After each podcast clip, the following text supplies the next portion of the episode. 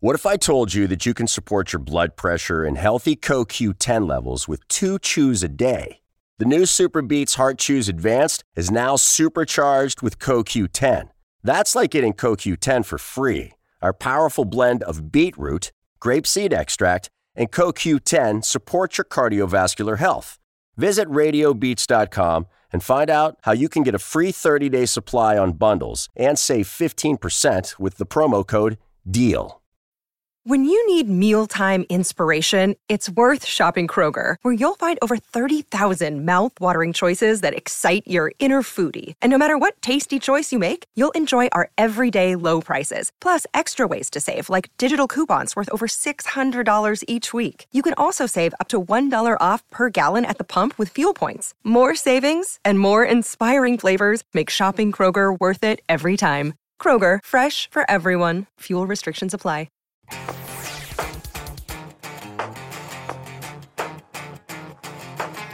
Hey Tommy, it's going to be a fun episode because today we're talking about the surprisingly great cars that we've driven. Uh, and we've got a list of cars that, well, are surprising. These are cars that you may not initially think are all that cool or all that special, but after living with them, we've come to discover that they're really, really incredible. But before we get into that, let us introduce you to Dirt Legal. Dirt Legal helps owners of dirt bikes, A T Vs, and U T Vs acquire a state-issued street-legal license plate that allows these off-roaders to be driven on the street.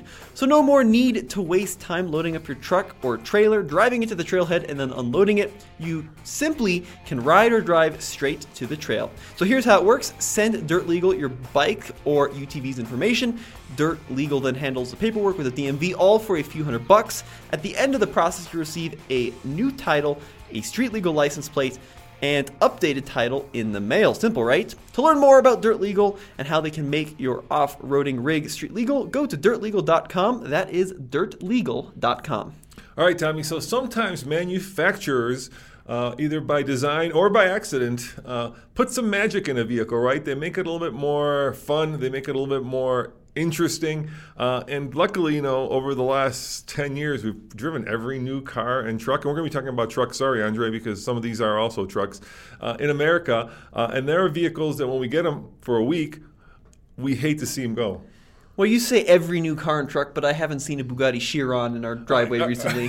All right, Bugatti, are you listening? We haven't driven a Bugatti Chiron. Uh, there's a bunch of Ferraris that we're missing as well. You know, I don't think we've ever tested a Ferrari in the eleven no. years we've been doing this. It seems like Colorado is not the primary market for Ferraris. Yes, uh, and uh, neither, well, we have, we, we we did a deal with the dealership, but we went to the Ferrari dealership. Although McLaren has sent us a few vehicles, that was pretty cool. And Bentley. Yeah, uh, but we're not here to talk about Bentleys and McLarens. We're here to talk about normal folk vehicles because that's what gets us excited.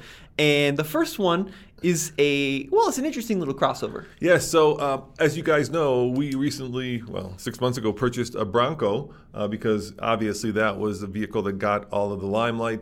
That was the one that uh, was the out-of-the-box hit for Ford. Uh, but uh, before the Bronco, there was a Bronco Sport, which uh, people kind of poo-pooed because it wasn't a Bronco. But yet, Tommy, the car is exceptionally good. Dare I say, it's surprisingly great. I think Ford confused a lot of non-car people by launching the Sport first, because then everyone was like, oh, look, I got my Bronco, and they park it next to a Wrangler, and then the Wrangler people laugh at them, and it's like a, it's a whole circle of, of hate. But the Bronco Sport, which is based on the Escape architecture, which is also what is underneath the Maverick, right, is a unibody independent suspension vehicle. It doesn't look like a huge performer on paper, but in the real world, this little box on wheels is great value and a lot of fun off-road. Dare I say, Tommy, that it is one of the best in its class off-roaders. We were expecting it, because it's based on an Escape, right, just to be kind of a rebranded Escape, where they take a different top and put it on a vehicle that, let's face it, doesn't have any real off-road cred. Uh, but surprisingly, uh, it does. It actually has off-road modes, and those modes actually do things, and those things are actually good. It also has actual off-road hardware. Like, you can get it with uh, factory-mounted recovery points and skid plates, and it's got this trick rear differential in some of them where it's got twin clutches to distribute the power, and it's really, really an impressive little ute.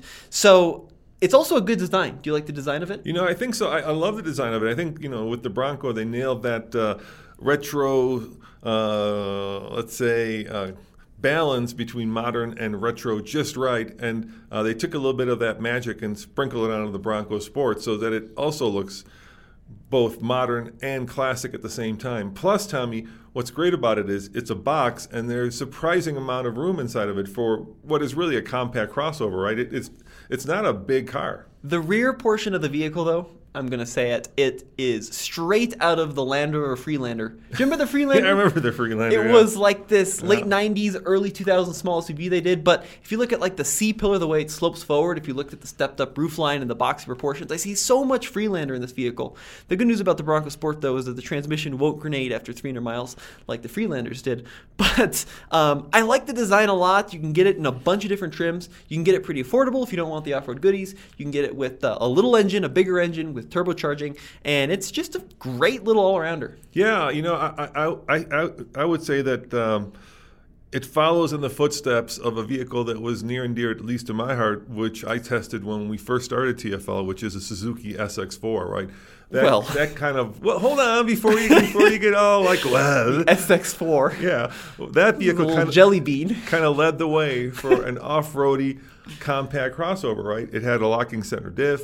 It was actually, you know, it, it, it had okay, a fake locking. It was center. Not a real okay. But but back then there were no real like. It was before the Renegade. It was before all yeah. these small uh, compact crossovers became like the thing to buy, uh, and Suzuki was ahead of the curve, unfortunately, probably a little bit too far ahead of the curve, but that car also had this interesting use mix of like utility, sportiness, and off-roadability. Yeah, I mean, it was a little bit of a pencil sharpener. It was, you know, I still a, love a little weenie. I love, I, I do, I love okay. the S X four. Right, look, look, I'll give you this. Look, the Kizashi, uh, you know, Suzuki's uh, jet-up fighter was not a good idea, but the S X four was. And I think if you look at a Suzuki, like the Jimny, right, the other vehicles that they build around the world, they do have good off-road abilities. Uh, and the, the I, I still, you know, I'm going to say it, the S X four led the way for the Bronco Sport. I will give you the S X four was brilliant. It was okay off-road, like yeah. for what it was. It was pretty fun, and you can upgrade them, lift them, and make them pretty pretty special. The Bronco Sport, though, is much better out of the box.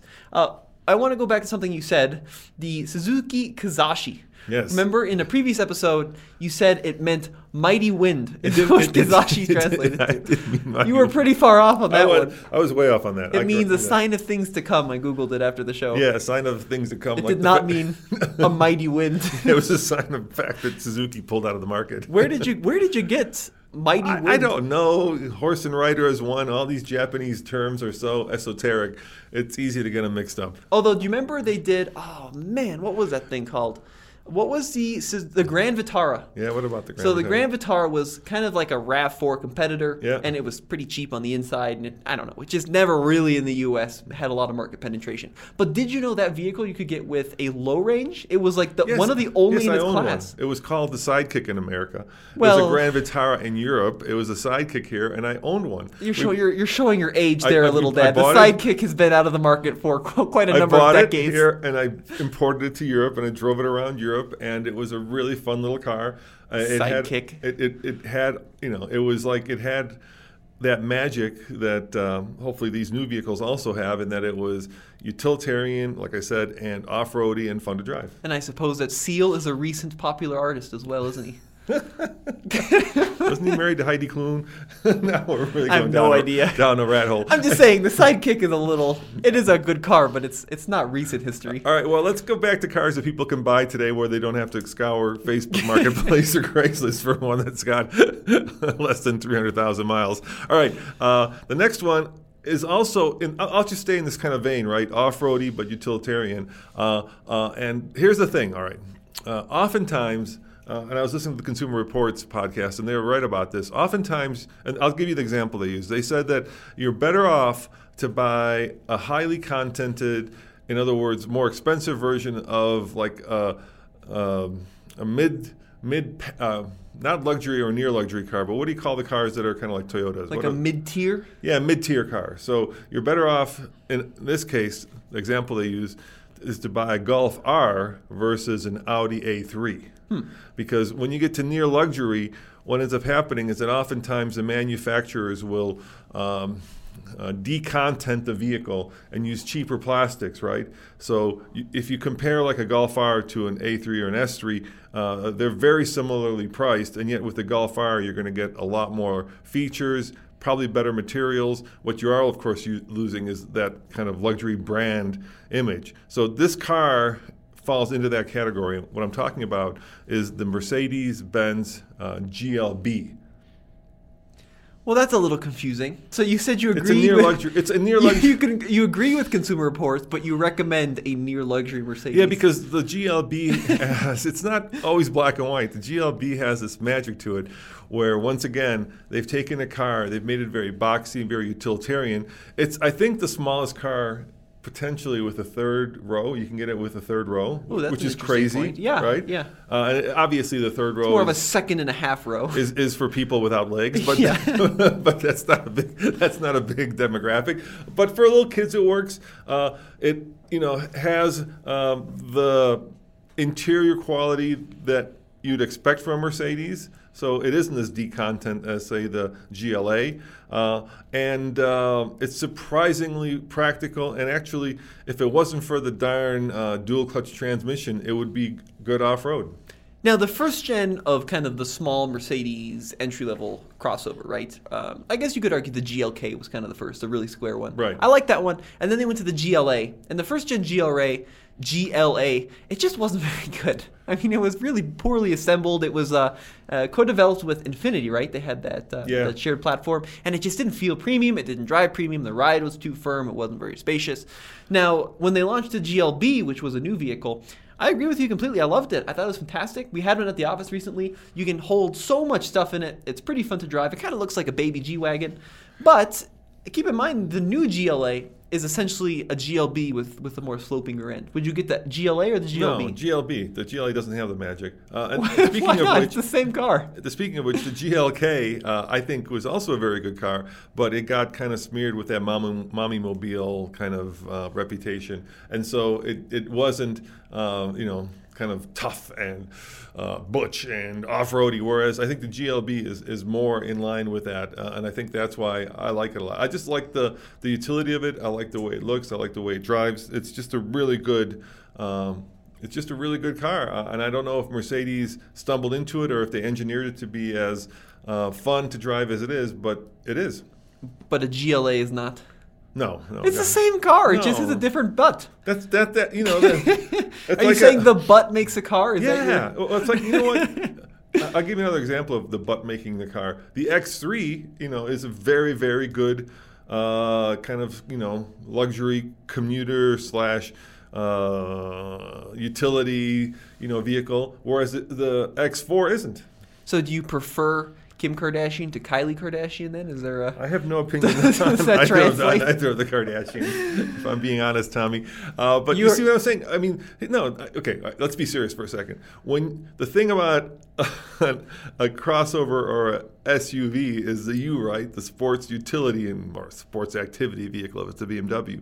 And the second you chop that top, where you make it into a coupe-like vehicle, uh, you take all the utility out of it, and all of a sudden it becomes a car for like empty nesters. And I think, you know, the best example of that, of course, is the Z D X, right? Which, Fantastic car. Which, which which I love, but completely flopped. uh, and the Honda uh, Cross Tour, same problem, right? And so to me, it's like, if you're going to go for the utility vehicle, get the sloping, don't get the sloping back, but actually get the vehicle that you can throw your stuff into, your dog into, without having to give him a, uh, you know, a squished haircut every time he's back there or she's back there. Now the commenters are going to be amazed because I agree with you completely. Okay. Good. I do. The only car that needs to exist is the first generation Scion X B. Best vehicle ever made. It was small on the outside. It had an enormous amount of space on the inside. It was quirky. It was funky. And yep, that's the only car that ever needs to be built. Um, yeah, maybe maybe this is my time for Roman's rant. Already? Whoa. Oh, yeah. Well, let's get to it early. Uh, I, I'm really. Um, I'm, I'm really not thrilled by how all the manufacturers are trying to explore every possible niche. And there are certain niches, there are certain places you should never go. I'll give you an example.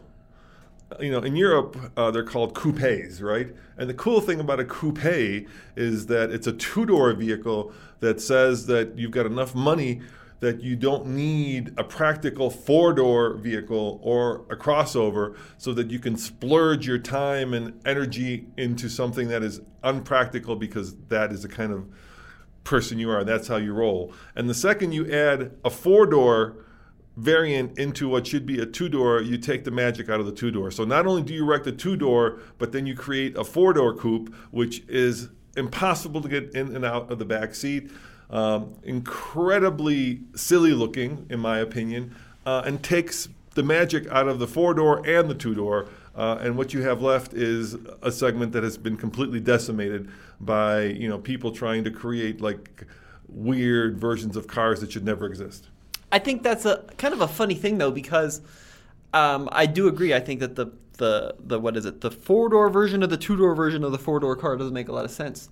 However, one of the early entrants into that class was the first gen Audi A seven. Do you remember the A seven? And I just thought that was such a good looking car. It was incredible. Yeah, I don't it was think four door. I, I, I agree sleek. with you, but it it hasn't exactly aged well. Oh, it's aged beautifully. Oh, All of so. those I like. Think I look at those old A sevens, and I loved it at the time because it reminded me of a, like a big version of the R X seven I had.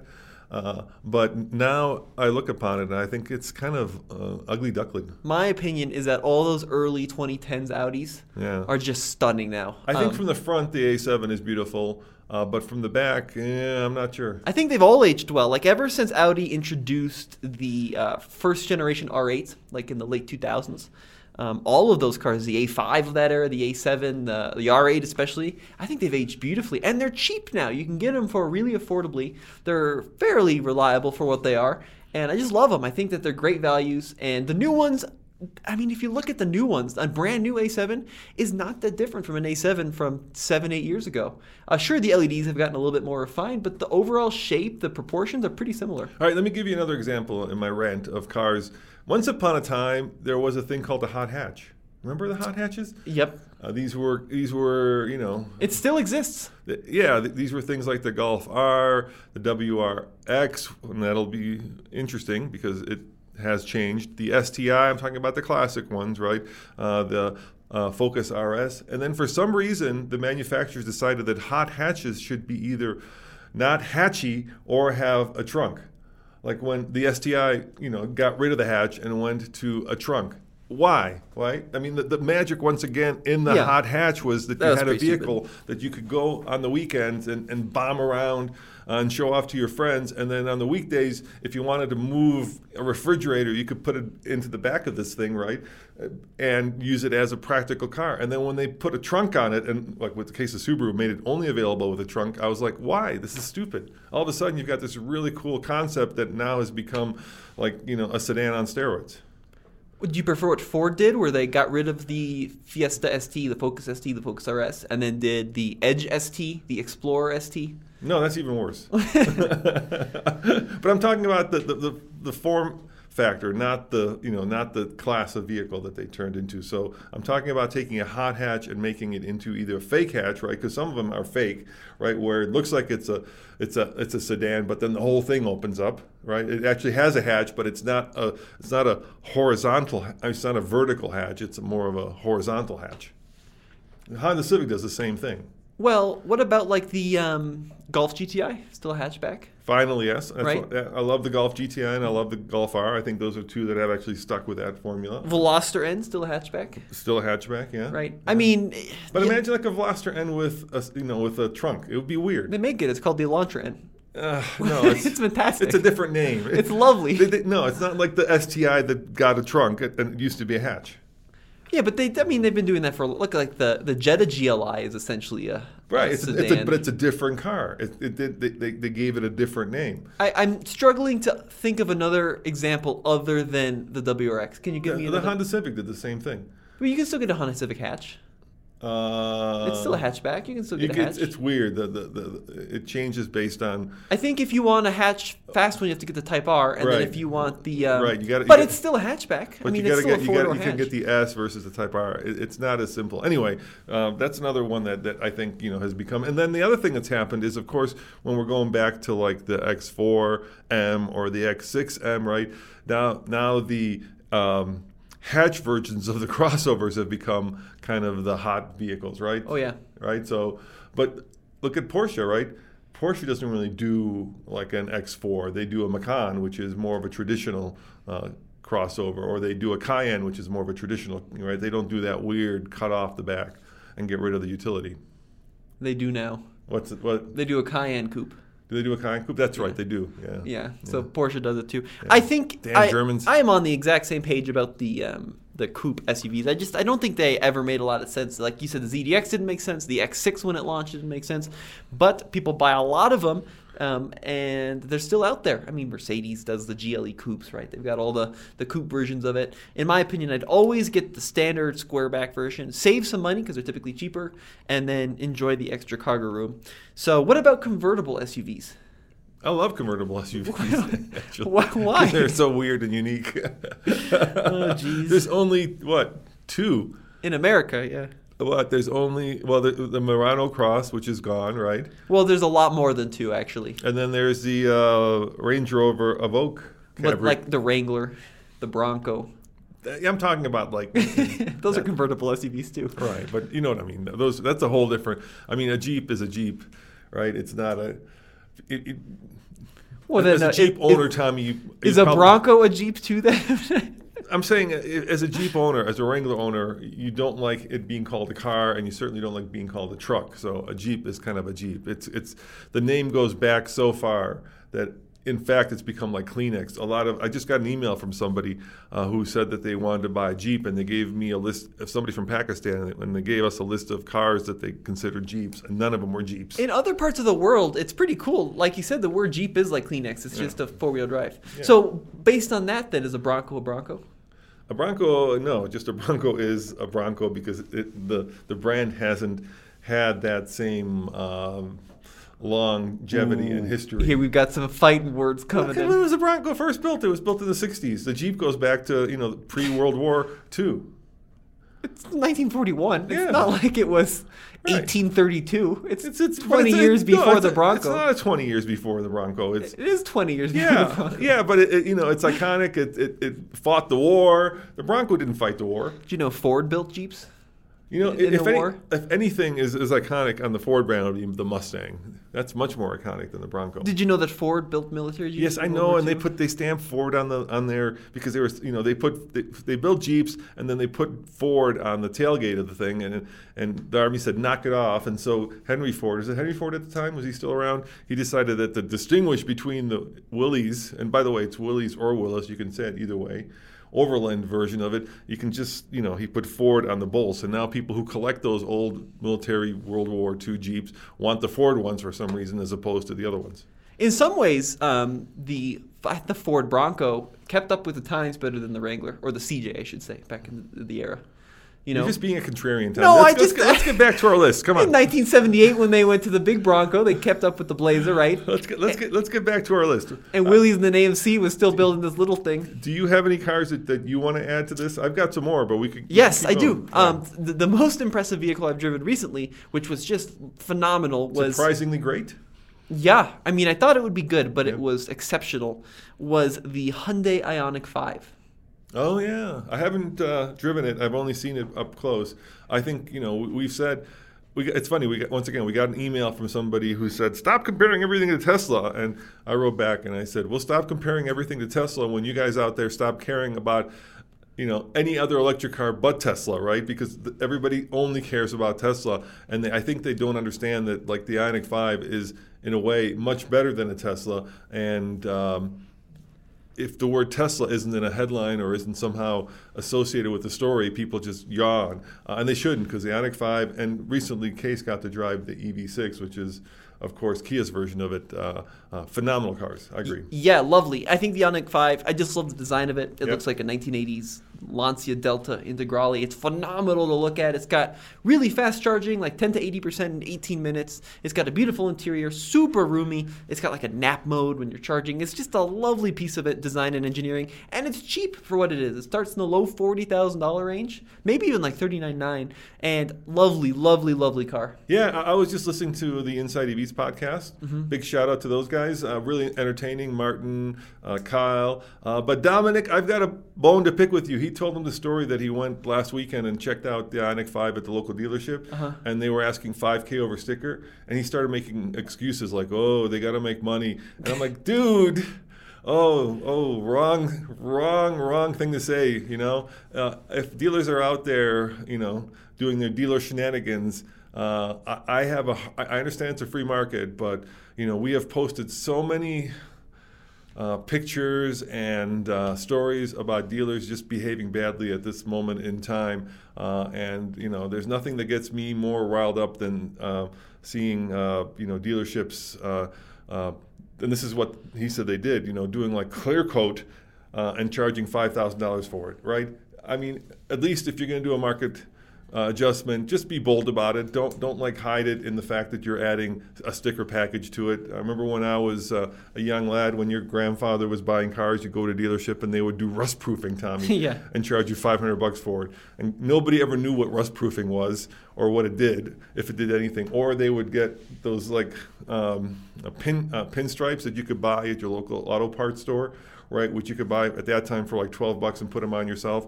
They would do those and they would charge five hundred for them. So I, I really do not like when dealers pretend to add value when in fact all they're doing is making more money. True that, but fantastic podcast. Yes. Not a not Dominic's a great guy. We just I'm not I'm trying not to call him out, but I guess I did. Sorry, Dominic. Um, I do I do enjoy the way you open it up and how, how you describe all of the different uh, people and what they do on the podcast. I do love the Ioniq five though. It, it was the best car I've driven all year. Uh, phenomenal piece of design, too, inside and out, like little four dots. It's got these little cubes everywhere, these little squares, and that's kind of the design motive. And then you get to, like, the steering wheel, and there's these little four squares, and the four squares are the letter H in Morse code, which is just very clever and lovely piece of design and engineering. So that was one of my biggest surprises of the year, and, and a car I just... that was phenomenal. So big props to them. Um, I've got another one. We just had it at the office. We just drove it yesterday. It was the uh, the new Nissan Pathfinder. Yeah, you know, I went into that thinking um, I was going to be really underwhelmed uh, because obviously Nissan has uh, uh, had its ups and downs. I think that's fair to say with the Pathfinder, right? Obviously, it started out as a body on frame, then went to unibody, body on frame, unibody. So we were expecting body on frame for this fifth generation, and it wasn't. Mm. Uh, so that was disappointing. But they did a couple things that uh, I think are really good. First of all, uh, the exterior design of it. And, and guys, sorry, this podcast is a day late, and the reason for that is we were on vacation last week, Tommy and I. We really try to be consistent, uh, but uh, we just got so backed up that it took us a day longer to get to it, so I apologize. But the reason I brought up the vacation is because there were a ton of rental car uh, Pathfinders, and every time I saw one, I, I just did a double take. I, I just looked at it and I thought, wow, finally that like that V design, uh, floating roof, uh, it all works in the Pathfinder. So they did that. Uh, they finally swapped out the C V T, which everybody's been complaining about in terms of its performance and reliability for uh, a traditional automatic, uh, and they really upped the quality on the interior, uh, and it, it just seems to hit all of the right uh, notes, you know. So there's nothing like outstanding about it. There's nothing you could say like, wow, it's, you know, it, it rocks off road or it's super quick, uh, but but everything is just really good about it. Yeah, very solid, well built S U V. Yeah, lots of good interior space, pretty good third row in it as well. It can tow up to six thousand pounds. So, yeah, I think they, they did a good job with that. The fourth gen was kind of a uh, – it was a little bit of a dud, in my opinion. The, the quality just wasn't there. It had that C V T. Well, and, it developed a reputation of the Mall Finder instead of the Pathfinder. Yeah, and the new one, I think they could have gone a little bit more in the opposite direction, a little bit more off-roady. Like, they should have given it skid plates, maybe a, like an off-road tire group. Uh, recovery point would have been cool, but it is a very solid, well-built, well-rounded S U V. So I was very surprised with that. I thought that was a, a nice, nice find from Nissan. And then also from Nissan, this is the one that you pointed out, but you like the new Frontier. I do. Before I get to that, let me just do a plug. We were uh, at Tumbleweed Ranch yesterday, and we took the... Uh We took the uh, Pathfinder off-road, uh, and so if you guys want to see how it does off-roady, um, it's over at T F L Off-Road, or you can just go to T F L studios dot com where all of our videos live so that you can have one-place shopping, one-stop shopping. Uh, and then the other thing we did, Tommy, which was really fun, is we did uh, a...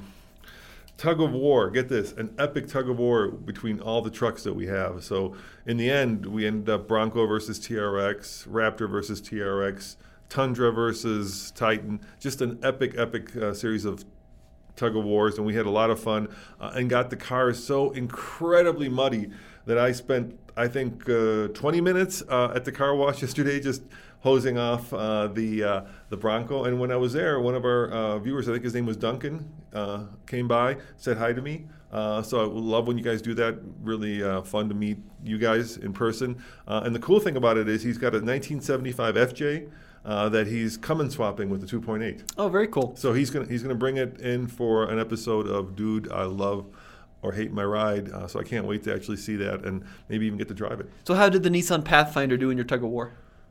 Uh, the Pathfinder wasn't in the tug okay. of war. It was all trucks. I think it would have done poorly compared to a T R X. I'm just guessing, but probably not so well. Uh, but th- that video is going to be up uh, at T F L Off-Road this weekend, and it was just so much fun. Uh, you know, I'm, I've never had more fun getting dirtier in my life. So the, the next vehicle I had on the list, as we mentioned, was the Nissan Frontier, which was recently redesigned, um, ground up, which is a good thing because it had been the same since about two thousand four. But the new Nissan Frontier is one of those trucks that is not all that incredible on paper. Like, it doesn't excel in the towing or the horsepower wars or or the price wars or whatever, but it's it's a very solid entry that's well designed and well thought out. Yeah, and sorry, Andre, we're kind of I know we're kind of uh, encroaching on T F L trucks, uh, talking truck territory here, but I'm I'm going to encroach some more. It kind of bookends uh, the other truck that I think is surprisingly really great, and that's the Rivian. Uh, oh. So you've got two trucks that are basically kind of mid-sizey. The Rivian is, is weird; it's not quite full size, it's not mid-size. And you, on one end of the spectrum, you've got the new Frontier, which, once again, it's one of those vehicles, nothing fantastically outstanding about it, right? So it's not like it doesn't have jets or, you know, it doesn't have uh, uh, four motors uh, per wheel, which the Rivian has. Uh, but it's just a solid, well-designed, basic uh, pickup truck uh, that I think will serve its owners very well for a long time. And the other end of that spectrum, or the other bookend of that, is Rivian, uh, which I thought was surprisingly good uh, for just how technologically advanced and how uh, stunningly capable capable it is. And I think you said this, Tommy, you know, it's so impressive that a brand new company was able to create something that good out of the box. Yeah, and it felt pretty well made for what it was. Like, it felt pretty sc- well screwed together. It was ridiculously fast. Um, it, it, it out-accelerated our Ram fifteen hundred long-termer with the V eight, towing eight thousand pounds up a mountain. So that was pretty amazing. But it's just a fantastic, I mean, mind-blowing vehicle. So the Frontier is not going to blow your mind, but it's going to be a solid, dependable, long-lived truck. The Rivian R one T is just there to just go, wow, look at that. And then I think right in the middle, and this is a, a truck that is not much well-received online, but I think it's going to do very well, and that's the all-new Toyota Tundra, right? Yeah, surprise. Surprisingly, people hate it. Yeah, people are really not into the Tundra on, online and in the comment sections. Yeah, everybody like you know, everybody like, oh, it's horribly ugly. Uh, it doesn't have you know the latest and greatest features, uh, but yet you know we have one, and uh, it's done everything we've asked of it. Sure, there are issues with it, like you know there are issues with every full-size truck. Uh, I just did a little bit of trail damage to it. Unfortunately, I got hooked up on a root and pulled the little plasticky bits off the back, and I started wondering why is there plasticky bits on the back uh, instead of a metal bits, but uh, in general, uh, the truck is solid. The thing I don't understand about, so people are a little upset because it doesn't necessarily move the needle for the full-size truck industry, right? Like, it's not the fastest full-size truck. It doesn't have the highest payload or towing numbers. But my answer to that is, like, when has a Tundra ever really moved the needle for the full-size truck in terms of numbers or capability, right? Like, the Tundra's always been kind of right down the middle, but an incredibly long-lived, very durable, very dependable unit. And, of course, people are, like, pointing at the forums and being like, well, people had wastegate issues. And my answer to that is, like, a lot of it is um, – You, you have a couple guys on the forums, right, that maybe experience some wastegate issues. Does that mean that your truck's going to start blowing turbos and need the cab off often? No, I mean, who knows what the actual scope of these little these little issues could be. Um, so I, I agree, Tommy. It's important not to get too caught up in these anecdotal situations on the forums. It is, keep in mind, the largest automaker still, right? And Toyota prides itself on its quality. Ours has been perfect, in case you're wondering, in terms of quality. And uh, just a lovely thing to drive around. And we're not being paid by Toyota. I do think the styling's a little weird. Um, and I do think that the user profiles on the screen is not very well implemented. But the interior's beautiful. The, the seats are pretty good. The cab is well insulated. The engine has plenty of power. I really like that twin turbo. Um, it, it's got good off-road capability with the T R D off-road package. um, it's a it's a really solid entry. Yeah, and we're going to be doing a really fun video series with it. Uh, we just drove it. One of our guys, Grant, uh, just drove it to California, or is driving it to California today. Uh, we're picking up a Black Series uh, camper. Oh, yeah, that'll be cool. And we're going to yeah. tow it. So we're going to see how it does as a cross-country towing rig, towing a pretty heavy camper. I want to say that camper is like seven thousand out of the box. Uh, and so when you fill it up with the water and stuff and gear, it's, it's going to start maxing out that Tundra. So I'm super excited to not only uh, test out the camper, but test out the Toyota as a as a you know a cross-country tow rig. So be sure to stay tuned for that. A lot of fun stuff coming uh, as soon as we can obviously pick up the camper and do some videos uh, and edit videos and you know do the stuff we usually do. All right, let's get back to cars, Tommy. Yeah. Sorry, Andre. I apologize. I won't step on your toes anymore. Uh, the other one that I, I think is actually surprisingly great. Um, And we bought it uh, and then sold it to our videographer. Um, is the Subaru Crosstrek? I, I really we bought the base car, which was twenty-three thousand five hundred dollars, when you could still get them earlier this year, earlier last year.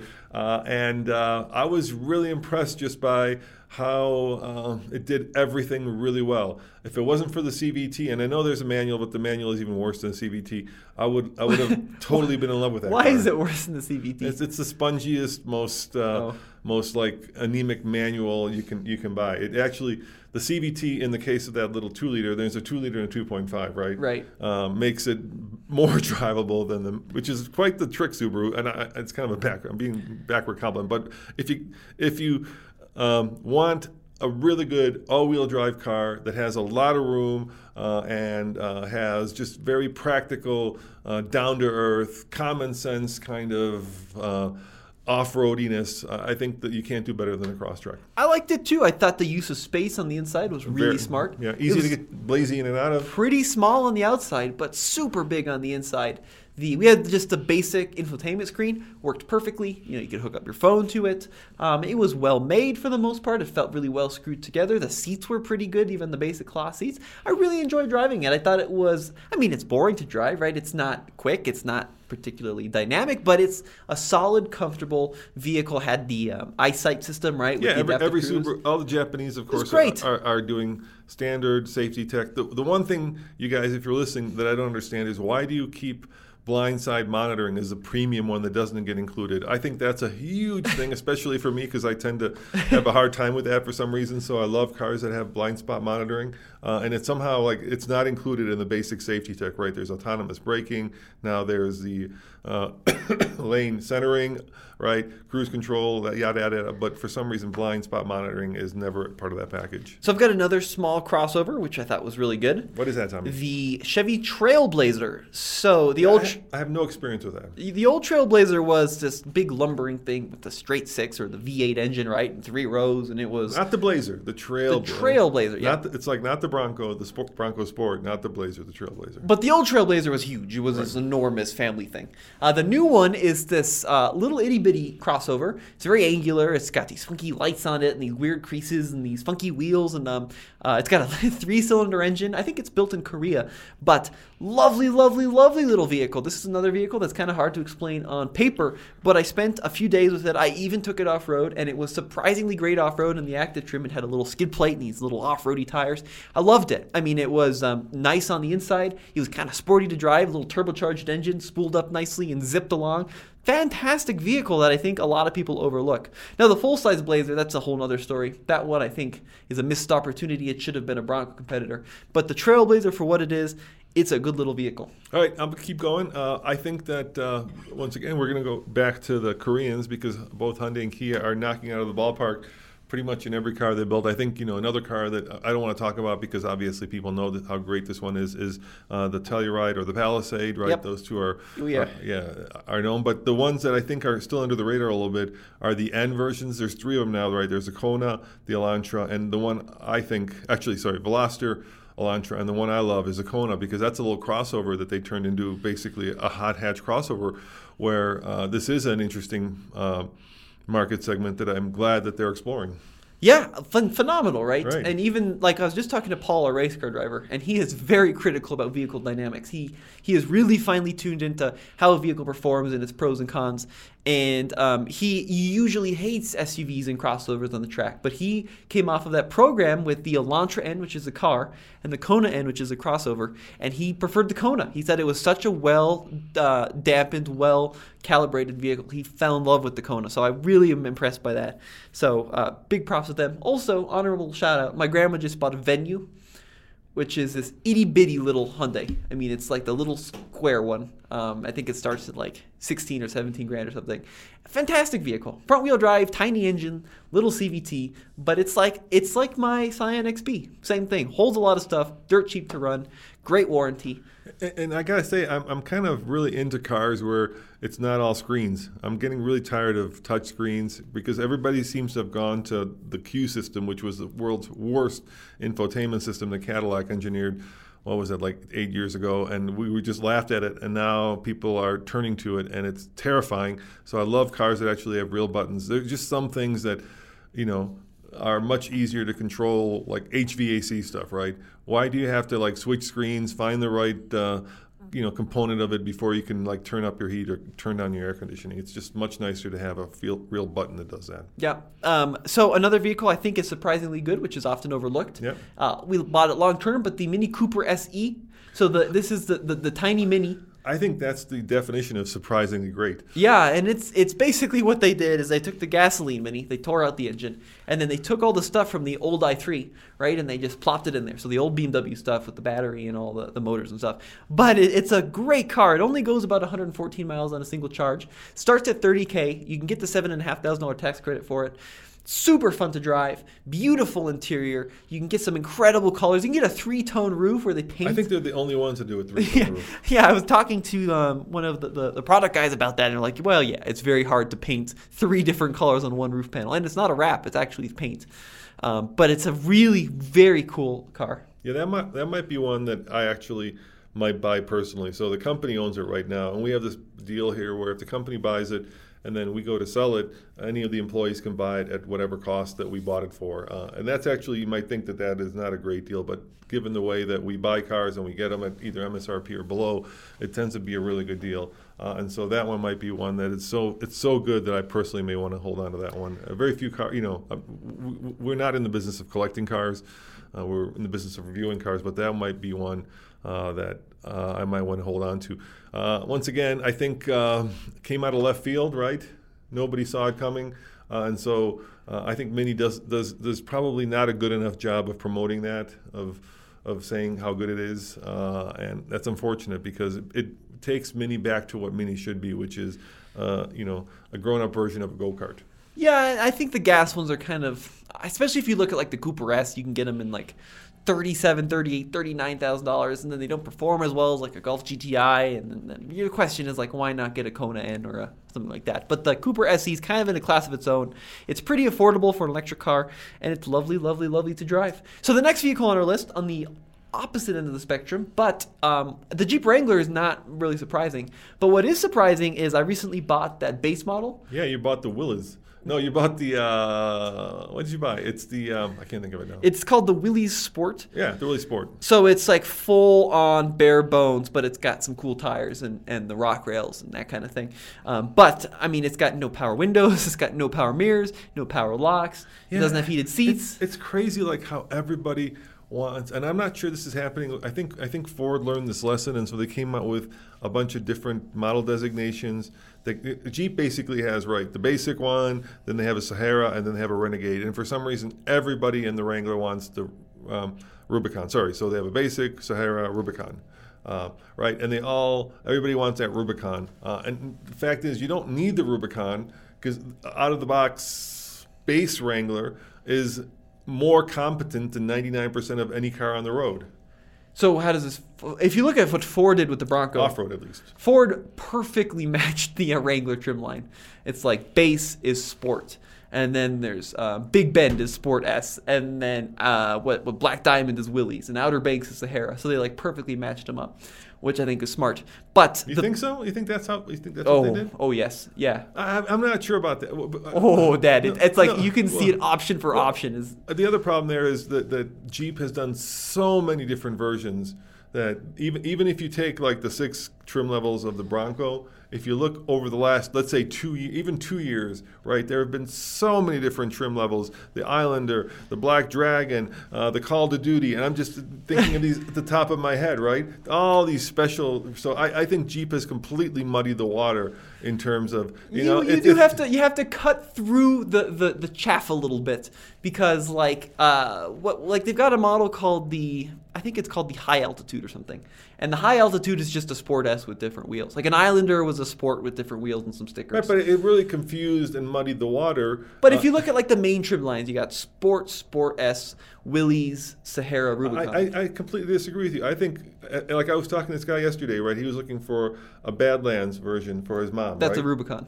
Right? Yeah. Right, but... but um, well, and then you have the Sasquatch package on top of that. Sasquatch does get a little different. Right, yeah. yeah. Well, but now you've got the Extreme Recon, though, to combat the Sasquatch package. But, but you see what I'm saying? Like, he knew exactly what, what he wanted, whereas if you walk into a Jeep dealership for the longest time, you'd be like, oh, there's the Jeep. Oh, there's that's the Black Dragon, and that's the um, – what's, what's there was a Big Bear, right? Or was the Bear one? Um, Black Bear. Black, it, the, I, I black, don't know. You see what I'm saying? There was like the Black Bear, and they all had like, oh, the Black Bear is the only one that's a base one that gets you a locking rear diff. It got very confusing. Yeah, well, first of all, you the thing about the Jeep Special Editions yeah. is like, for the most part, for the vast most part. I'm stuff, talking about Wranglers. Though. Yeah, Wranglers. Mm-hmm. Stuff like locking rear diffs, you couldn't get on any of the Special Editions. Like, if you get an Islander, it's some stickers. Except for that one. That was the only way you could get the locking rear diff. There was, like, one where you could do some, like, it, funky it was, stuff. It was either the Black Bear. I think it was the Black Bear. I don't remember what it was called. But, Dad, think about how many Special Editions you got. Oscar Mike, Black Dragon, um, Islander, Altitude, High Altitude, right? They're all just trims oh, and there wheels. Oh, there was the one, uh, like, the for, the Frost one. What was the one? Oh, um, there was uh, the Wintry one? Wintry one, yeah. Uh, yeah, but they're just, they're stickers and trims and stickers and colors and wheels. But you see what I'm saying? That muddied the water, and so I think I think people actually understand the trim levels. Ford has been much more um, disciplined. Yeah, that, that's a good point. Yeah, and then now there's like the ultra luxury Jeep. I don't remember what that one's called, where it's got twenty inch wheels and color right. matched bumpers and whatever. So yeah, Ford is. But you think they're going to come out with their own special editions? I mean, they're already coming out with the um, snorkely one. What's that called? Yeah, what is the snorkeling one called? Um, I should, um, Everglades. Everglades, The yeah. one with the snorkel. And now and there's the, a Raptor version of it. And now there's a Raptor, Raptor, right. And then there's a Wild Track, which is... I think Raptor may become like Prius. It's going to become its own brand. That's that's the way oh, it's heading. Okay. You see what I'm saying? So yeah. it'll be like a Raptor F one fifty. A what Raptor about a Raptor one. Ranger? Is there going to be a Raptor Ranger? There could be. It yeah. probably would make yeah. sense to yeah. have a Raptor So Ranger. It's going to be like Prius, where it's its own sub-brand. So anyways, um, where we're going with this. The Jeep Wrangler base model with none of the options has been very good to live with. I thought I'd miss the heated seats and the heated steering wheel and the power mirrors, but like, you don't need any of that stuff on a daily basis. Power locks would be good, because I, I do get kind of tired of having to lock the doors manually with the key or reaching over to unlock the doors, right? But power windows, don't miss them at all. Uh, the big screen, the big radio, don't miss it at all. I still have Bluetooth. Um, the fancy gauges, don't miss any of that. I mean, it's amazing how much money you spend on stuff. We really don't need to spend that much money and still have a usable, livable vehicle. Yeah, I agree. Uh, and, uh, um, you know, looking from a twenty twenty-two uh, February perspective, you paid how much for that? Uh, the M S R P was thirty-three and I paid thirty-one. Yeah, it seems like just one hell of a bargain. But that was height of COVID, too. That right. was like... Right. One hell... I mean, just less than a year ago. You, it's been six months, right, since you bought it? Yeah, I think I got it in... Yeah. I ordered it in April of twenty-one, yeah. and then I took delivery in, like, June. Right now, right now, people would be, like, clawing at the dealership windows I know. to, to yeah, buy that. Yeah, it's so sad. Vehicle. And we, find, we actually got two of them, right, because you ordered a base one. It's hilarious. You order well, the base one, and then and then, then, and Jeep, then, then Jeeps, uh, and then and then someone at Jeep was like, ah, you may want to actually get this one. Well, if who you're... was someone? Come on, say who. Don't just say someone. If you're gonna well, say the it. head of Jeep got a hold of my order, Mister Morrison. Yeah. Yeah, and then there was out. a meeting that was held, and then someone reached out and said, um, "Excuse me, Tommy. The head of Jeep thinks that you should probably buy the uh, the off-roady one." And then I was like, okay, um, I didn't want to really spend much more money, but it turned out to be worth and, it. And so the, we usually people ask us, what rec- dealership do you recommend? And we buy ours at Johnson's Auto Plaza. Uh, yep. But uh, in that era, you could get a slight deal on them, too. So M S R P was thirty-three, and I think I, I, I bought mine for thirty-one, and then with taxes, it was thirty-five. Anyway, you got the, they, they delivered the base one first. Well, I told them I, I, I told them to cancel the base one because Johnson's was worried that they would be stuck with the stripper uh, that had that's where I'm going with this. Steel wheels. I mean, the one I initially ordered was like full rental cars back. I mean, it was steel wheels, street tires, uh, nothing on it except for air conditioning. But the irony here is that Johnson's was like, oh my God, we, we've well, got Well, Ryan this. was really worried about selling it. He's like, who's going to buy this? Yeah, now who's he could, this and, bean can? Yeah, now if he had twenty of them, they'd be gone like that. You he know? did actually sell that one, though. Of course he sold it. Someone someone in the Colorado area has a red Wrangler that says Thomas Micah on the window yeah, sticker. Yeah, because it, it says when you order custom order, it says, it says your name. So whoever got it here in Colorado, congratulations. Uh, smart buy. You you were smart. You can probably flip that thing for at least five K more than you paid for. But like buying the base model, everyone thinks they want a base model. Yeah. But Ryan is like, people want power windows. They want a hard top. No one in Colorado wants a soft top. So he's worried about selling it, and he sold it pretty quickly. Well, guys, those are just some of the surprisingly great cars that we've driven. Uh, there's a bunch of honorable mentions. Uh, I'll go into a couple of them really quick. I really love the new S-Class. Yep, very good. It could be because I'm getting old and comfortable and, and love luxury. Uh, but I was really surprised by that. That was one that I was really sor- sorry to see go. Uh, how about you? Any others? Um, yeah, I like the B M W three Series plug-in hybrid. Yeah, I thought that, that was, was pretty really cool. Good. Yeah, uh, the T L X I think is actually really good. Yeah, Acura. Yeah, um, the T L X was really good. It yeah. should it definitely included that on, on the main list. Yeah, here. there's there's a bunch more, but we're running out of time. Uh, so if there's any cars that you guys uh, think we've missed or that you've bought and you were like, wow, this turned out to be surprisingly great or surprisingly, surprisingly bad, bad let us know in the comments below. Maybe we'll do the flip side of the coin on the next podcast. Uh, thank you for spending what about an hour with myself and Tommy. Uh, Tommy, I know you've got a lot more meetings to go to. It's been crazy this week because you're trying to get caught up with everything. But we've got some really great videos, and hopefully you understand. I uh, got a preview of what's coming. I can't wait to uh, publish that uh, um, uh, tug of war. Tug of war, yeah, that was yeah. cool because Car Wow did one, and it got me really excited to do our own version of it. And I think since we had access to cars and trucks that they don't have, and now a place to do it, we thought, why not? Yeah, for sure. So we'll be sure to keep you in the loop on all that, but be sure to stay tuned for another T F L Talk podcast. And finally, thank you to all of our Patreons. Oh, uh, yep. You guys make this Is possible. Is it patrons or Patreons? I don't know. It's the website's Patreon, name. but the is it, is it a patron? I think I it's a patron. I don't know. And all of our supporters, fans. Thank you, yeah. Super fans, you guys are the best. See you next time. Ciao. When you need mealtime inspiration, it's worth shopping Kroger, where you'll find over thirty thousand mouthwatering choices that excite your inner foodie. And no matter what tasty choice you make, you'll enjoy our everyday low prices, plus extra ways to save, like digital coupons worth over six hundred dollars each week. You can also save up to one dollar off per gallon at the pump with fuel points. More savings and more inspiring flavors make shopping Kroger worth it every time. Kroger, fresh for everyone. Fuel restrictions apply. Save big on brunch for mom, all in the Kroger app. Get sixteen-ounce packs of flavorful Angus ninety percent lean ground sirloin for four ninety-nine each with a digital coupon. Then buy two, get two free on twelve packs of delicious Coca-Cola, Pepsi, or seven up, all with your card. Shop these deals at your local Kroger today, or tap the screen now to download the Kroger app to save big today. Kroger, fresh for everyone. Prices and product availability subject to change. Restrictions apply. See site for details.